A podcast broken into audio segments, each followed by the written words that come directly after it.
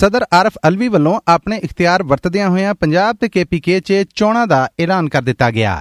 ਇਮਰਾਨ ਖਾਨ ਦੀ Lahore high court ਤੋਂ ਜ਼ਮਾਨਤ ਮਨਜ਼ੂਰ, ਫੈਡਰਲ ਸਰਕਾਰ ਵੱਲੋਂ ਆਈਐਮਐਫ ਦੀਆਂ ਸ਼ਰਤਾਂ ਮੁਜਬ 171 ਅਰਬ ਦਾ ਨਵਾਂ ਬਜਟ ਮਨਜ਼ੂਰ। ਪੰਜਾਬ ਦੀ ਨਿਗਰਾਨ ਸਰਕਾਰ ਵੱਲੋਂ ਗੁਜਰਾਤ ਤੇ ਹਾਫਸਾਬਾਦ ਨੂੰ ਜ਼ਿਲ੍ਹਿਆਂ ਦਾ ਦਰਜਾ ਦੇ ਦਿੱਤਾ ਗਿਆ ਤੇ ਮਾਂ ਬੋਲੀ ਦੇ ਆੜ ਤੇ ਪੰਜਾਬੀਆਂ ਵੱਲੋਂ ਲਾਹੌਰ ਪ੍ਰੈਸ ਕਲੱਬ ਦੇ ਸਾਹਮਣੇ ਵਕਾਲਾ ਪੀਐਸਐਲ 8 ਲਈ ਲਾਹੌਰ ਦੇ ਕੁਝ ਇਲਾਕਿਆਂ 'ਚ ਦਫਾ 144 ਲਾਗੂ।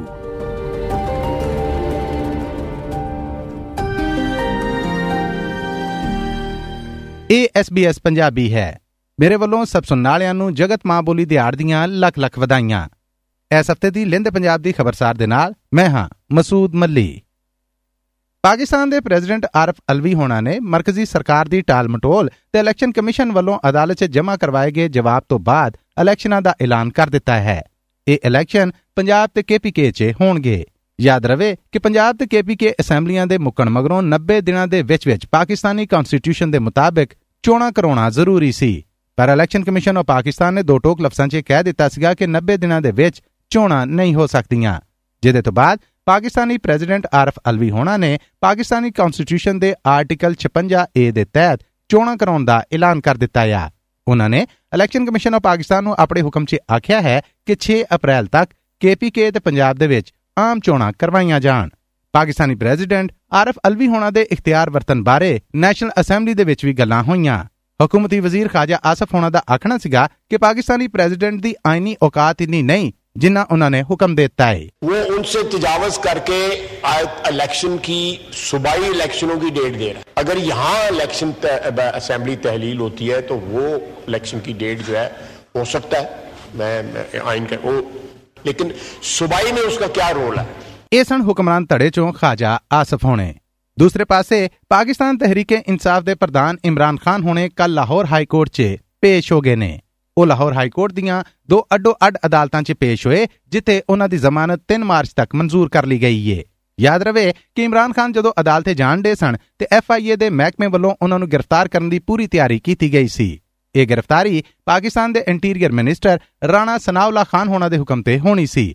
ਪਰ ਹਾਮੀਆਂ ਤੇ ਵਕੀਲਾਂ ਦੇ ਰਜਕੁਣੋਂ ਲੜਾਈ ਮਾਰ ਕੁਟਾਈ ਦਾ ਖਤਰਾ ਸੀਗਾ ਜਿਹਦੇ ਕਾਰਨ ਕੋਸ਼ਿਸ਼ ਸਿਰੇ ਨਾ ਚੜ ਸਕੀ ਇਮਰਾਨ ਖਾਨ ਹੋਣਾ ਨੇ ਆਪਣੇ ਵਕੀਲਾਂ ਰਾਹੀਂ ਅਦਾਲਤ ਦੇ ਰੂਬਰੂ ਪੇਸ਼ ਹੋ ਕੇ ਆਪਣਾ ਬਿਆਨ ਰਿਕਾਰਡ ਕਰਵਾਇਆ ਇਮਰਾਨ ਖਾਨ ਦੀ ਆਪਣੇ ਹਾਮੀਆਂ ਦੇ ਨਾਲ ਅਦਾਲਤੇ ਆਉਣ ਤੇ ਜ਼ਮਾਨਤ ਤੋਂ ਬਾਅਦ ਫੈਡਰਲ ਸਰਕਾਰ ਵੱਲੋਂ minister for information and broadcasting Maryam Aurangzeb ਹੋਣਾ ਦਾ ਆਖਣਾ ਹੈ ਕਿ ਅੱਜ ਇਮਰਾਨ ਖਾਨ ਨੇ ਅਦਾਲਤਾਂ ਦੇ ਉੱਤੇ ਆਪਣੇ ਹਾਮੀਆਂ ਨਾਲ ਹਮਲਾ ਕੀਤਾ उन्होंने आख्या कि यह जमानत जबरदस्ती दी है कि आप एक मुजरिम को आवाजें लगा रहे हैं उसको सदाएं दे रहे हैं उसकी मिनतें कर रहे हैं उसके लिए बार बार मुअखर कर रहे हैं आप अपनी कार्रवाई को और वो धावा बोल रहा है वो गुंडागर्दी कर रहा है वो बदमाशी कर रहा है और वो धावा बोलकर लोगों को उकसा कर आज हाई कोर्ट के ऊपर हमला आवर हुआ है सब लोग देख रहे हैं हुकूमती वजीर मरियम औरंगजेब होना दी गलबात तुसा सुनी ਪਾਕਿਸਤਾਨ ਦੀ ਫੈਡਰਲ ਸਰਕਾਰ ਨੇ ਆਈਐਮਐਫ ਦੀਆਂ ਸ਼ਰਤਾਂ ਨੂੰ ਪੂਰੀਆਂ ਕਰਦਿਆਂ ਹੋਇਆਂ ਮਿਨੀ ਬਜਟ ਅਨਾਉਂਸ ਕਰਤਾ ਹੈ ਖਜ਼ਾਨੇ ਦੇ ਮਰਕਜ਼ੀ ਮੰਤਰੀ ਇਸਾਕ ਡਾਰ ਵੱਲੋਂ ਪਿਛਲੇ ਹਫ਼ਤੇ ਪੇਸ਼ ਕੀਤਾ ਗਿਆ ਇਹ ਬਜਟ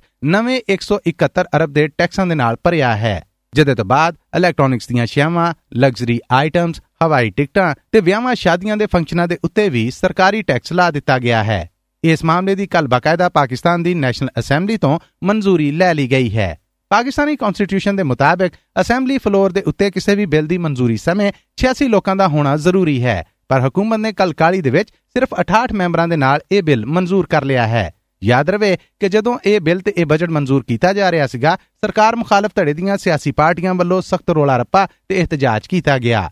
ਜਮਾਤੇ ਇਸਲਾਮੀ ਦੇ ਮੌਲਾਨਾ ਅਬਦੁਲ ਅਕਬਰ ਚਤਰਾਲੀ ਹੋਣਾ ਨੇ ਕੱਲ ਅਸੈਂਬਲੀ ਫਲੋਰ ਦੇ ਉੱਤੇ ਇਸ ਨਵੇਂ ਬਜਟ ਦੇ ਉੱਤੇ ਤਬਸਰਾ ਕਰਦਿਆਂ ਆਖਿਆ ਕਿ ਹਕੂਮਤ ਨੇ ਗਰੀਬਾਂ ਦਾ ਗਾਲ ਘੁੱਟ ਦਿੱਤਾ ਹੈ।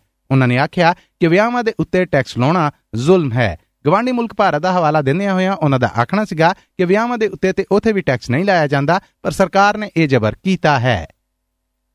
ਪੰਜਾਬ ਦੀ ਨਿਗਰਾਨ ਸਰਕਾਰ ਨੇ ਉਹ ਫੈਸਲਾ ਜੋ ਕਿ ਮੁਅਤਲ ਕੀਤਾ ਗਿਆ ਸੀਗਾ, ਉਹਨੂੰ ਬਹਾਲ ਕਰਦਿਆਂ ਹੋਇਆਂ ਗੁਜਰਾਤ ਸ਼ਹਿਰ ਨੂੰ ਡਿਵੀਜ਼ਨ ਦਾ ਦਰਜਾ ਤੇ ਵਜ਼ੀਰਾਬਾਦ ਨੂੰ ਜ਼ਿਲ੍ਹੇ ਦਾ ਦਰਜਾ ਦੇ ਦਿੱਤਾ ਹੈ। ਪੰਜਾਬ ਦੇ ਵਿੱਚ ਗੁਜਰਾਤ ਨੂੰ ਡਿਵੀਜ਼ਨ ਤੇ ਵਜ਼ੀਰਾਬਾਦ ਸ਼ਹਿਰ ਨੂੰ ਜ਼ਿਲ੍ਹੇ ਦਾ ਦਰਜਾ ਦੇਣ ਦਾ ਨੋਟੀਫਿਕੇਸ਼ਨ ਚੌਧਰੀ ਪਰਵੇਜ਼ ਇਲਾਈ ਹੋਣਾ ਨੇ ਆਪਣੇ ਦੌਰ ਦੇ ਵਿੱਚ ਕੱਢਿਆ ਜਿਹਨੂੰ ਨਿਗਰਾਨ ਸਰਕਾਰ ਵੱਲੋਂ ਮੁਅਤਲ ਕਰ ਦਿੱਤਾ ਗਿਆ ਸੀਗਾ। ਪਰ ਕੱਲ ਫੇਰ ਗੁਜਰਾਤ ਨੂੰ ਡਿਵੀਜ਼ਨ ਦੇ ਦਰਜੇ ਤੇ ਬਹਾਲ ਕਰ ਦਿੱਤਾ ਗਿਆ ਹੈ ਤੇ ਵਜ਼ੀਰਾਬਾਦ ਨੂੰ ਇੱਕ ਜ਼ਿਲ੍ਹੇ ਦਾ ਦਰਜਾ ਦੇ ਦਿੱਤਾ ਹੈ। ਇਸ ਤੋਂ ਅੱਡ ਨਵੀਆਂ ਤਹਿਸੀਲਾਂ ਦੇ ਨਵੇਂ ਮਾਮਲੇ ਨੇ ਜਿਹੜੇ ਉਹਨਾਂ ਦੀ ਜਾਂਚ ਵਾਸਤੇ ਵੀ ਕੰਮ ਅੱਗੇ ਹੈ।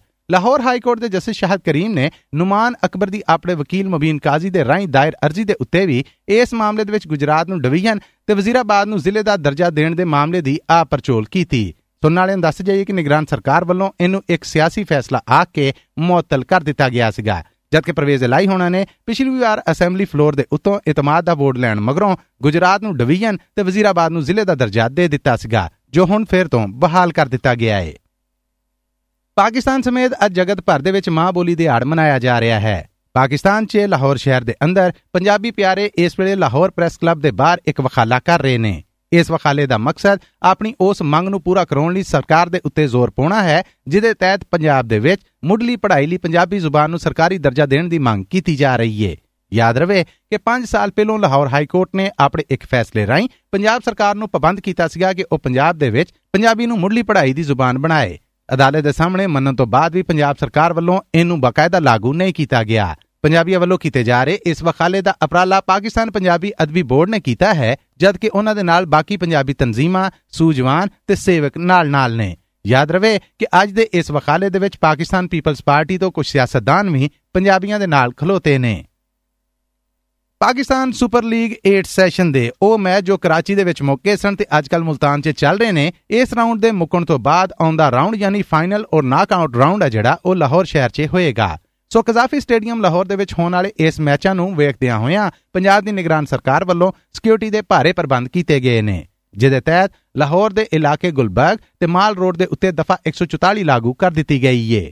ਯਾਦ ਰਵੇ ਕਿ ਇਹ ਸਭ ਕੁਝ ਗੈਰ ਮੁਲਕੀ ਖਿਡਾਰੀਆਂ ਦੀ ਹਿਫਾਜ਼ਤ ਕੋਲੋਂ ਕੀਤਾ ਜਾ ਰਿਹਾ ਹੈ, ਤਾਂ ਜੇ ਕੋਈ ਅਨਹੋਣਾ ਵਾਕਿਆ ਨਾ ਹੋ ਸਕੇ ਸੁਣਨ ਵਾਲਿਆਂ ਨੂੰ ਇਹ ਵੀ ਦੱਸ ਜਾਈਏ ਕਿ ਮਾਲ ਰੋਡ ਲਾਹੌਰ ਦੇ ਉੱਤੇ ਖਿਡਾਰੀਆਂ ਦਾ ਹੋਟਲ ਹੈ, ਜਿਹਦੀ ਸਿਕਿਉਰਿਟੀ ਹੁਣੇ ਹੀ ਸਿਕਿਉਰਿਟੀ ਮਹਿਕਮੇ ਨੇ ਸਾਂਭ ਲਈ ਹੈ। ਜਦਕਿ ਗੁਲਬਰਗ ਤੋਂ ਆੜ ਕਜ਼ਾਫੀ ਸਟੇਡੀਅਮ ਦੇ ਨਾਲ ਜੁੜੇ ਬਾਕੀ ਇਲਾਕਿਆਂ ਦੇ ਵਿੱਚ ਵੀ ਸਿਕਿਉਰਿਟੀ ਸਖਤ ਕਰ ਦਿੱਤੀ ਗਈ ਹੈ। ਸੁਣਨ ਵਾਲਿਆਂ ਨੂੰ ਦੱਸ ਜਾਈਏ ਕਿ ਪਾਕਿਸਤਾਨ ਸੁਪਰ ਲੀਗ 8ਵੇਂ ਰਾਉਂਡ ਦੇ ਇਹ ਸਾਰੇ ਮੈਚ ਜੋ ਕਿ ਕੁਆਟਰ ਫਾਈਨਲ ਸੈਮੀਫਾਈਨਲ ਔਰ ਫਾਈਨਲ ਮੁਕਾਬਲਿਆਂ ਤੇ ਆਧਾਰਿਤ ਹੋਣਗੇ, ਉਹ ਲਾਹੌਰ ਦੇ ਕਜ਼ਾਫੀ ਸਟੇਡੀਅਮ 'ਚ ਖੇਡੇ ਜਾਣਗੇ।